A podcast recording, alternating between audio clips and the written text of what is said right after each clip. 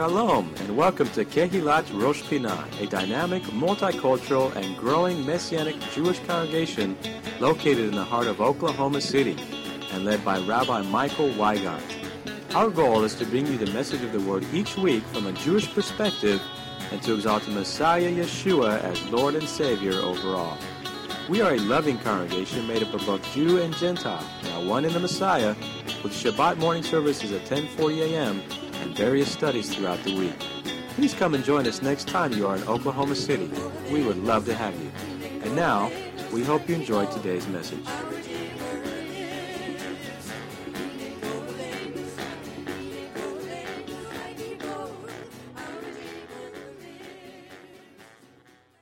Boker Tov. That's good morning in Hebrew. If we forget it, or just say Boker Tov.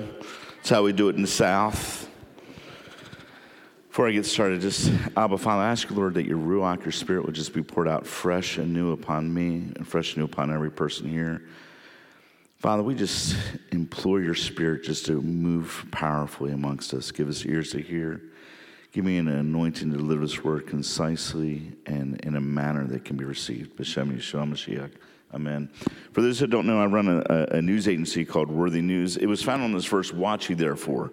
It's about equipping people to be watchmen, to, to give you prayer points today, to pray always, and then maybe you, that you may be found worthy to escape these things. Including that worthy brief is a daily devotion. And I'm trying just to equip the body. The first thing that the Lord said about the last is, is take heed that no man deceive you. So we're surrounded by liars. Um, I'm not allowed to lie. I mean, it's really a bad thing. If you read Revelation 22, you understand why you shouldn't lie. But, um, you know, the reality is that we live in this day and age. And so when we send out a worthy brief, um, what you find now is that we actually do all of our own journalism. We now have journalists in Jerusalem, Budapest, Rome, and throughout the United States. We don't link to anybody anymore. Um, that used to be something we used to do, but the, the reality is I just couldn't. Anyway, just for my own conscience sake, I wanted to go ahead and provide you all the information that's happening. So there's a lot going on. Um, well, the first thing I want to kind of start out this message is giving you an understanding that we're in the middle of a test. I mean, most people don't realize that we're being tested every day. You know, if if Yeshua was tested for 40 days, how are we not being tested now? And our faith is being tested at all times. Now, what, what is interesting about this passage here says, The Lord tests the righteous, but the soul hates the wicked and the one who loves violence. The word violence there is Hamas.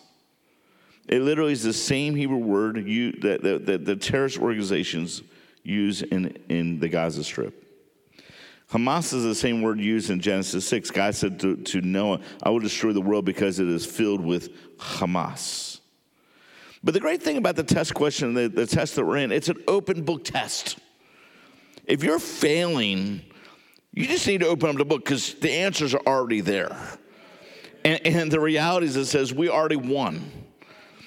Now, there's a lot going on, obviously, in Israel, and people ask me all the time what I think. Well, the first thing I want you to understand the first thing I, I, want you to understand is that the situation happening inside of Israel, inside of Gaza, it's a spiritual war.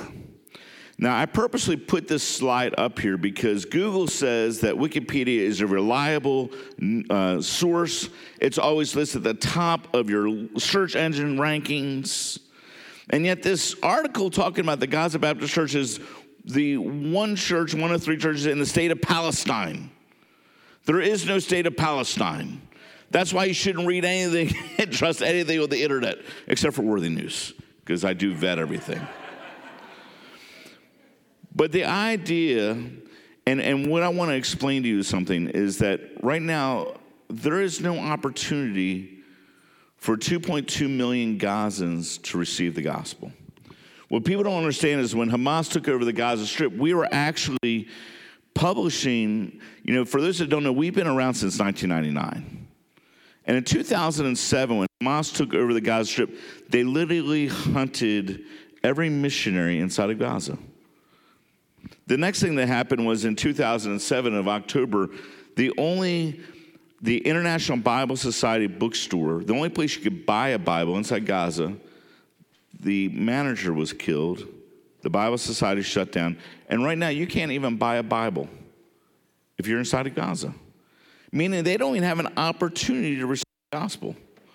Do you think the United Nations is going to remove Hamas?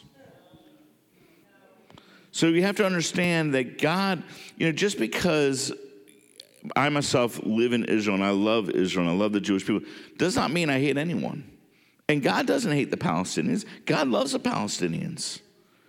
God loves the Arabs. God loves because God is for all people. And if we're disciples of the Lord, then we're for all people. And what we have to recognize is that the enemy of the Palestinians is trying to rob, kill, and destroy them, is literally trying to prevent them from even having access to the gospel. So we should be praying that Israel eradicates Hamas. And what I do believe is what will happen is when, we, when they rebuild Gaza, it'll be rebuilt with the help of a lot of Christian NGOs. NGO is a non government organization. And I really do believe that we'll see a transformation take place. And we'll start seeing the amount of Gazans realizing. What we have inside of the, the Arab community is a very diametric um, understanding, and it really isn't Arab, it's really indoctrination. We did two different polls. One poll was within Gaza, 80% of Gazans, 90% of Gazans support Hamas, even with everything that's happening. And same thing that's happening in the West Bank, that's the same thing. But in the same context, Israeli Arabs, and what I mean by that is most people don't realize there's about 2 million Arab citizens of Israel. You may not have realized that. But we came out with a different poll that 80% of Arab Israelis feel closer now to the state of Israel than they've ever felt before. That they actually love the state of Israel and they actually understand what they are dealing with when dealing with Hamas. So it's not an Arab problem, it's an indoctrination problem. And so we have to really pray for that situation. Now I'm going to continue on. So the next thing I want you to understand is this that we have a serious problem with the way news is being disseminated from the Gaza Strip. We have news organizations that believe what Hamas says and use that as facts for reporting what's happening in Gaza. Well, nobody really watches a, a terrorist press conference. Oh, I mean, a Hamas press conference. That's actually clips from Al Jazeera when they do a press conference. Would you believe anything that they would say? And yet we go ahead and say, oh, this is reliable news. They're terrorists. I mean, it's not that hard to understand, right? So the next thing I want to focus on is that because the news is relying on Hamas and relying on the numbers that come out of the Gaza Strip and relying on the information from terrorists, we're actually seeing now the rise of anti-Semitism. And this rise of anti-Semitism is actually driving Aliyah, Jewish people back to the land because we're seeing all over Europe. And so now this is actually a, a, a prophecy. It talks about the time when God sends forth fishers to draw Israel back. You know, when you go fishing, you, you catch and you pull and you, you're luring them back. Unless you are in Arkansas. Arkansas, they use dynamite. I'm just saying. But but besides that, but in, in verse 16 it says, But then after I will send forth hunters and he'll drive them back. I really do believe this prophetic word is connected to the rise of anti Semitism. And so the question that we're being asked today is how will we stand with the Jewish people? You know, that at the time of Esther, there was a principality and power over a kingdom of Persia, which is the modern state of Iran that raised up a leader whose name was Haman. And Haman had a plan to eradicate and destroy the Jewish people. That same spirit is at work today in the Ayatollah Khomeini and inside of the, the mullahs inside of Iran. That same spirit is at work. And, and at that time, Mordecai comes to Esther and says something very profound. He says to her, Listen, if you remain completely silent, don't worry, relief and deliverance from the Jews will come from another place meaning God's prophetic plan for the Jewish people will happen with or without you. God doesn't need you. What he's asking you, though, is that I, and when I say I, the Lord has brought you to the kingdom for such a time as this, and he's giving you a test question Will you stand with the Jewish people? And when we say when we stand with the Jewish people, does not mean we're against anyone. It does mean, though, that we understand what the Jewish people are dealing with. And so now Israel's finding out who its true friends are because it says a friend loves at all times. But what they're finding out is that, that those that stand with Israel are not just friends, we're family. Because a family member is born for such a time as this. Now, I'm going to take you back to uh, just a quick understanding of, of prophecy. Look, I am not a doom and gloomer. I, I, believe that our best days are ahead of us. I believe that prophecy is given to us not to paralyze us, not to get us an overwhelmed sense of fear, but it's actually given to activate us, to give us an understanding of what we're supposed to do, give us an, an urgency about the hour that we're in. It was never ever meant to paralyze us. It was never ever meant to give us uh, this mindset of trying to figure out who the Antichrist is. The, the prophecy was given to us to know who Yeshua is I mean, Revelation is about the revelation of Yeshua. And so when we get into these things, at the first century, was a very unique time. Peter has this dream and vision. It's in Joppa, which is modern day Tel Aviv. And in his dream and vision in Joppa, he has this, this eating of clean and unclean animals. He doesn't know what this means. But Cornelius comes and his whole household come to faith. Now, it wasn't the first time a Gentile come to faith there had been Gentiles at the time in Yeshua that came to faith, but this was the first time that Gentiles received the gift of the Holy Spirit like they had received. And they said, wow, there's something bigger going on. And in the in the about 37, 38 AD, the Jerusalem Council get together. And it's the Jewish leaders at that time, and they're trying to decide what do we do with these Gentiles that believe? And so they go through this whole ordinance and this whole uh, this clip. And a very interesting thing that's happening today is that we're on the opposite side of the paradigm. And what I mean by that is that how God works is a lot of things are cyclical. How it begins is how it ends. And a lot of times when it ends, it's the opposite of how it began. Well, the irony is today we have a lot of Gentile leaders trying to figure out what do we do with all these Jews that came to faith? Should they celebrate Christmas and Easter? I mean, that's the irony. But in the first century, as they debate this out, James or Yaakov, his Hebrew name, he stands up and he literally quotes Amos. And when he quotes Amos 8, or Amos 9 rather, says, In that day I will raise up the tabernacle of day which has fallen down, repair its damage. I'll raise up its ruins, rebuild it in the days of old, that they may possess the remnant of Edom.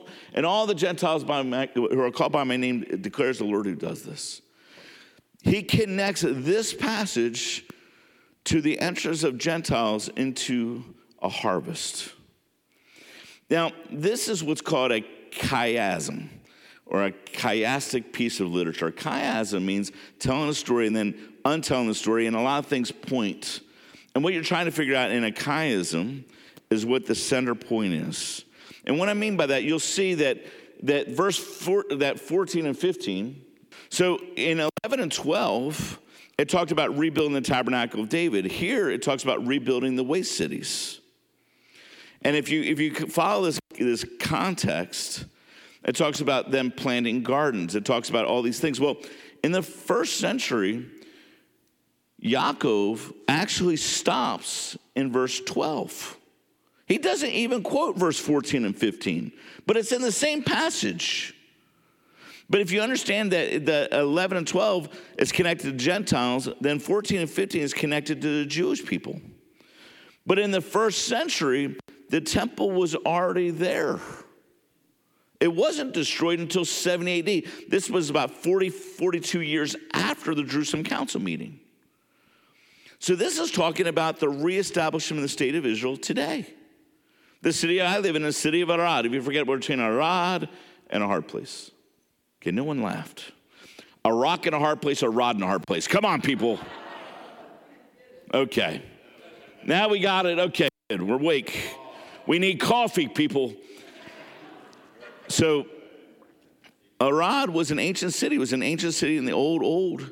It was rebuilt in 1963.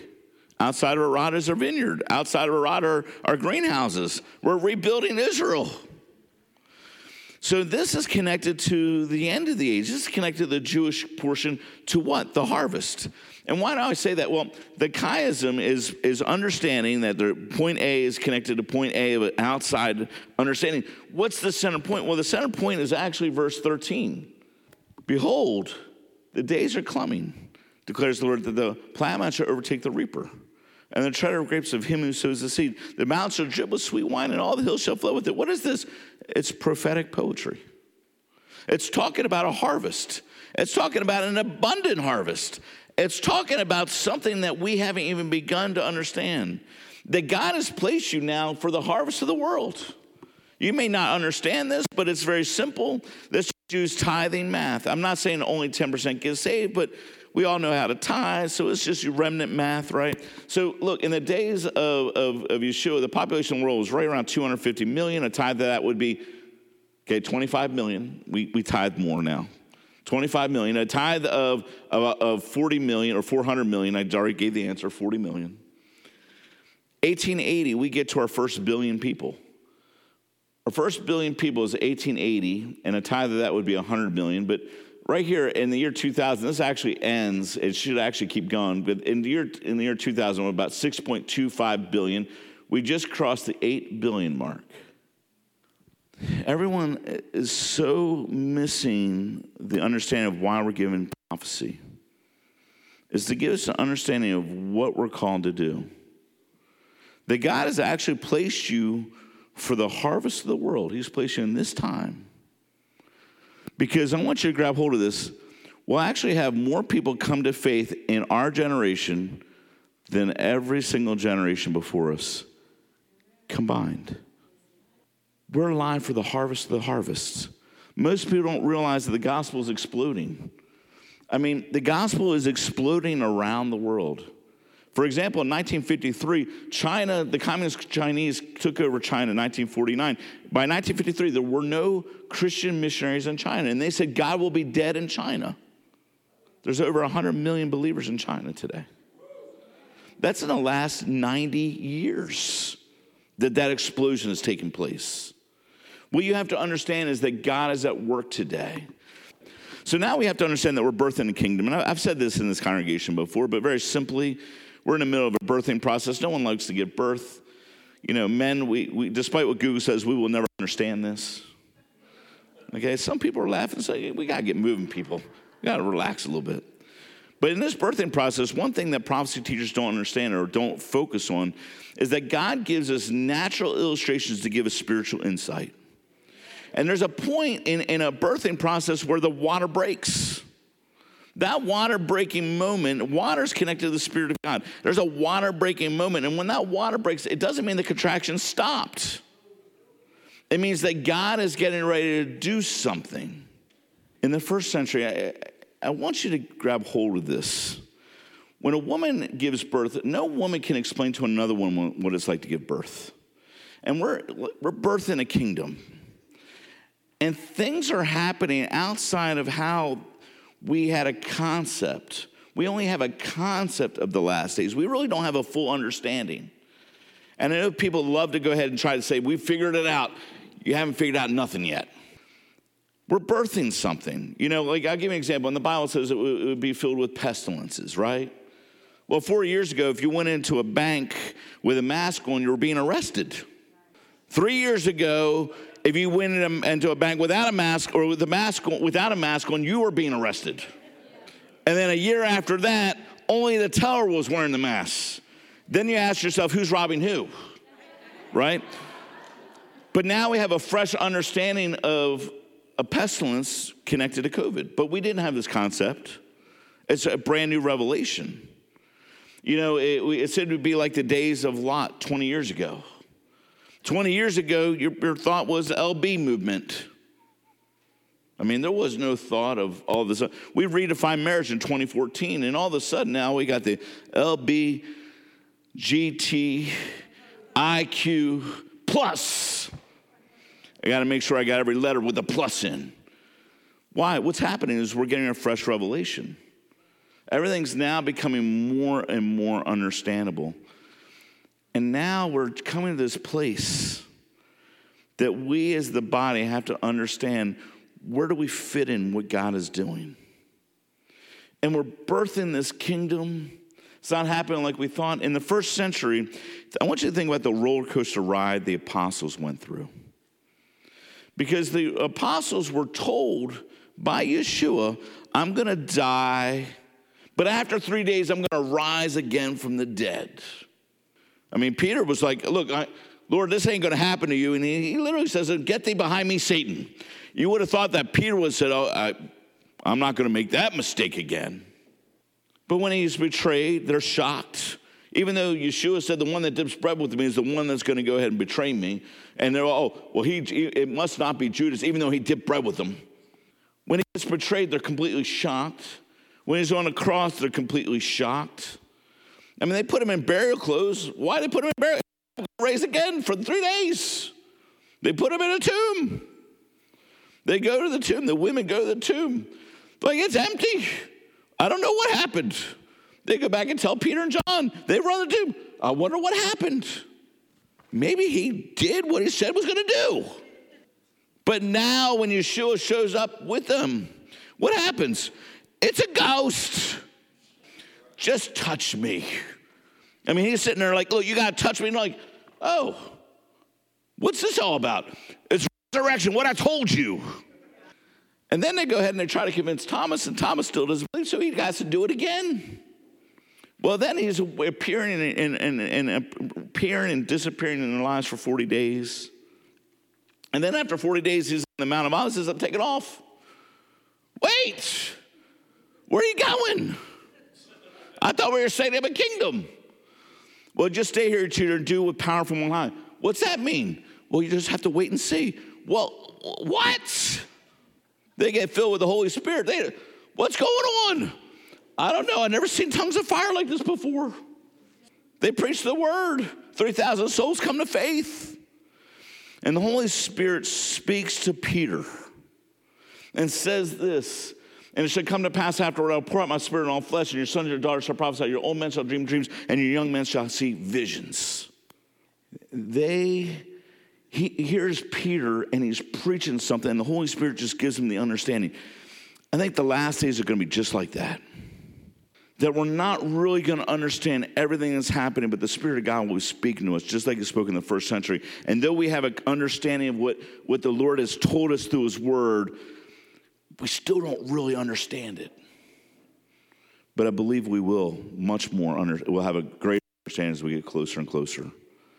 But in this passage, when he quotes this, what people don't understand is that in verse 23, it says this Be glad, O children of Zion.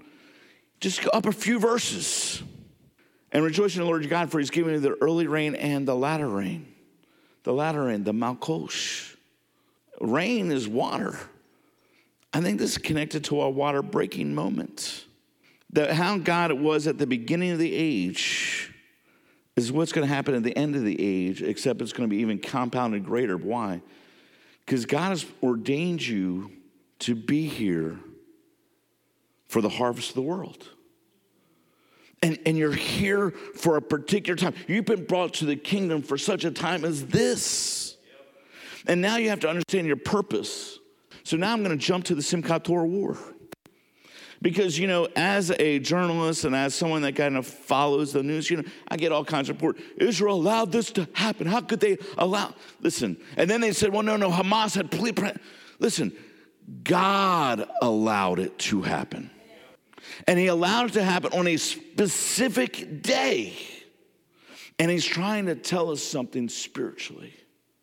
Simchat Torah is the day the Jewish people have finished the Torah cycle. They've read through all from Genesis to Deuteronomy. They've read through the portions of the Haftorah, the prophets. They've read through them in a systematic order.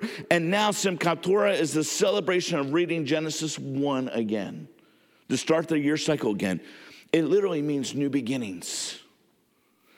The eighth day, the eight, number eight is connected to resurrection, connected to new beginnings. And the timing of Simchat Torah and the anniversary of the 50 year Yom Kippur War on the same day. There's no such thing as coincidences, people. There's God incidences. 50 is connected to Jubilee, connected to God's getting ready to reveal something new to us. And I believe that we're walking into something so powerful. Most people don't realize that since this war has broken out, there is an explosion. I do not call it a revival. A revival happens within a denomination. This is an awakening. An awakening transcends denominations. In Honduras, or Nicaragua, sorry, Nicaragua, there was 650,000 people and tens of thousands came to faith. We had another situation that uh, uh, dreams that, that Muslims all over the world are having dreams at rates they've never had before and are coming to faith. We're having stories that inside of Gaza, you had 200 Muslim men that, that had dreams of Yeshua and came to faith. You have stories that are coming out of, for example, the dual earthquake in, in Turkey. There was two massive earthquakes, and there were kids buried under the rubble for over 15 days. And they were digging out these kids under the rubble, and they asked them, "How did you survive with no water, and no food?" Because we had water and food. Well, how? There was a man in white that was coming and feeding me. And when I got scared, he talked to me. There are visions of Yeshua happening all over the world. God is at work, God's getting ready to do something. And right now we're freaked out. and We're all in this, this, this paradigm of who's the Antichrist? When's the seventh year tribulation starting? Forget that. You're here for the harvest of the world.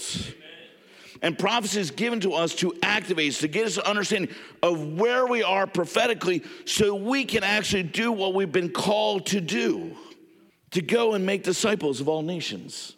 So, who was alive in 1967? Just curious. Okay, I'm just seeing who's older than I am, that's all. 1967. 1966, the front of Time magazine is God dead?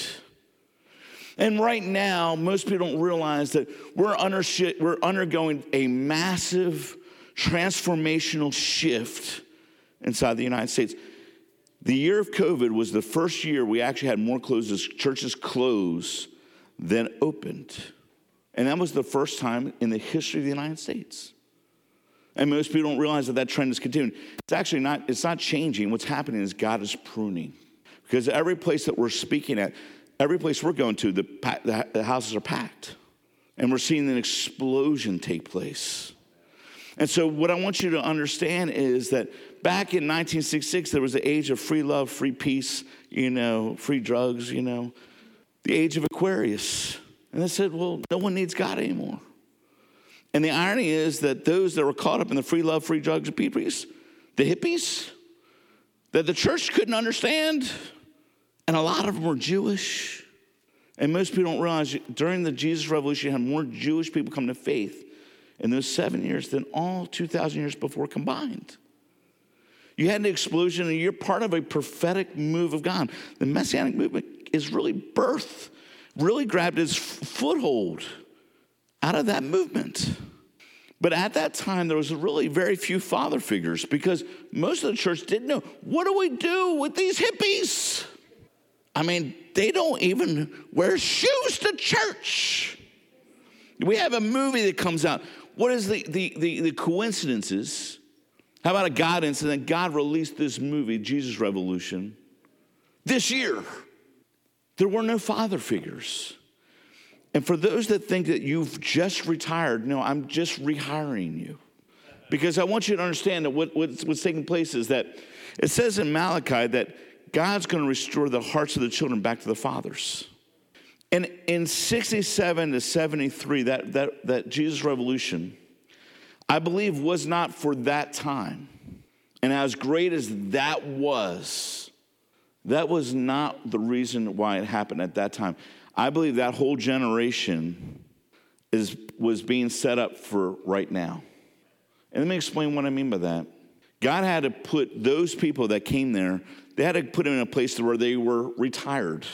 They didn't have to work anymore. They didn't have any kind of thing to, to distract them anymore. They had a lot of free time on their hands.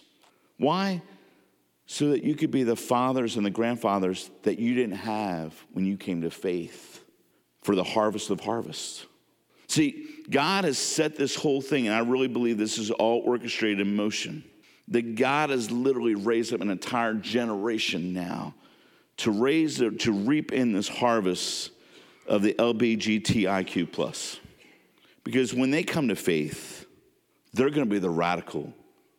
They're to be the ones that were the hippies of the 60s that started all these churches and all these congregations. So now we're going to jump in a little bit. So, what is happening? Well, we just discovered the Pilgrimage Road, and we found this about 12 years ago. But this Pilgrimage Road, I find this interesting. The Jerusalem Post said the, the Jerusalem's 2,000 year old Pilgrimage Road preparing for modern revival. I don't think they realize how prophetic that is. Now, I want you to understand that we're digging at the biblical pool of Siloam. Now, the biblical pool of Siloam, when I first went to Israel, uh, 2001, uh, there was a, there was a, there was a kind of like a, a, trench. They called it a pool, but it was about three feet wide, maybe, two and a half feet wide, and about 20 feet long. And the, and the tour guide said, This is the pool of Siloam. And I looked at him and I said, No, it's not. He said, No, no, no. The I said, Listen to me. I've read Alfred Edersheim's Times in the Life of the Messiah. It's like 450 pages. And inside of that gives you the, the customs of the first century. And in the first century, every Jewish male went to Jerusalem for the three feasts Passover, Shavuot, or, or Pentecost, and for um, tabernacles. And before they went into the temple, you couldn't walk into the Temple Mount unless you first got mikvah. You had to actually go through a, a washing. And I said to the tour guide, there's no way that 100,000 or 200,000 people were getting in that little pool. Because after about the first 100, that'd be as dirty as I don't know what.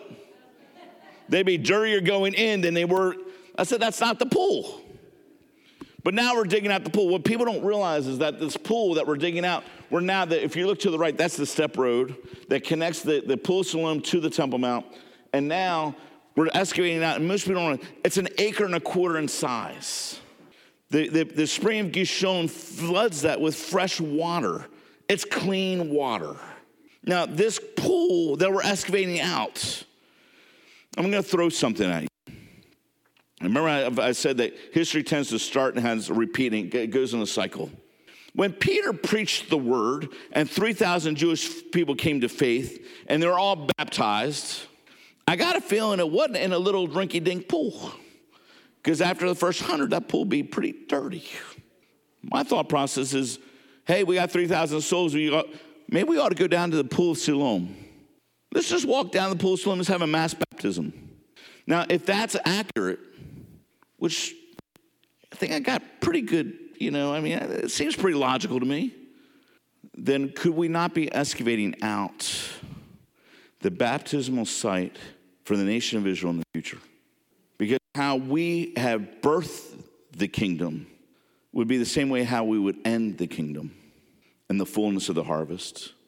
And it says in Zechariah 12:10 that they shall look upon me whom they pierced. It says upon the, all the inhabitants of, of Jerusalem. Hey, look, it's Jewish people getting a vision of Yeshua. If you had a vision of Yeshua, how could you not believe? What's going to happen as soon as they come to faith? I think we need to get baptized. Oh my goodness. We're digging out the baptismal site, I think. I think there's something connected to this. Now, now this baptismal site that we're connecting, that the, the pool of Siloam that we're digging out right now, is connected to the Simchat Torah. You may not have realized this, but the Simchat Torah, this is the place, Simchat Torah is the place of the water drawing. Now, if you understand first century, every Jewish person is going, and the eighth day of Sukkot is the, the, the most joyous festival day of the year. It's a grand climax. I love Sukkot. Sukkot, for eight days, you're commanded to rejoice. That means for eight days every year, I tell my wife, You're not allowed to yell at me. I love that. But, but Sukkot, this eighth day, the water drawing, the high priest would take a pitcher and take a water, and he would take it, and then he would quote Isaiah 12. And your, salvation is the word Yeshua. Behold, God is my Yeshua. I will trust and not be afraid, for Lord God is my strength and my song. He has become my Yeshua. And with joy you should draw waters from the wells of Yeshua. Now, that's what is quoted. And there's a whole processional going up. Everyone's doing a mikvah at the pool Siloam. Everyone's now walking up to the Temple Mount. When they get to the top of the Temple Mount, they quote Psalm 118, verse 25. It's the same verse that was used by the, Yeshua's triumphal entry. The word save now is the word Hoshiana in Hebrew, is Hosanna in English. Hoshiana, save now. I beseech you, Lord. I beseech you, send down prosperity. The word send down prosperity really should be translated, grant me success. And if you understand the context of this passage, I specifically put verse 26 there because it's blessed is he that comes in the name of the Lord. Is the next verse. This is the exact context that, that Yeshua quotes in Matthew 23 when he says, Oh, Jerusalem, Jerusalem, you're not going to see me again until you say, Baruch haba b'shem Adonai. And the irony is that when the war takes place, the very first thing that happens before they go into Gaza, they're literally quoting Psalm 118, verse 25. Lord, save us. Lord, grant us success. Meaning they're one verse away from the kingdom.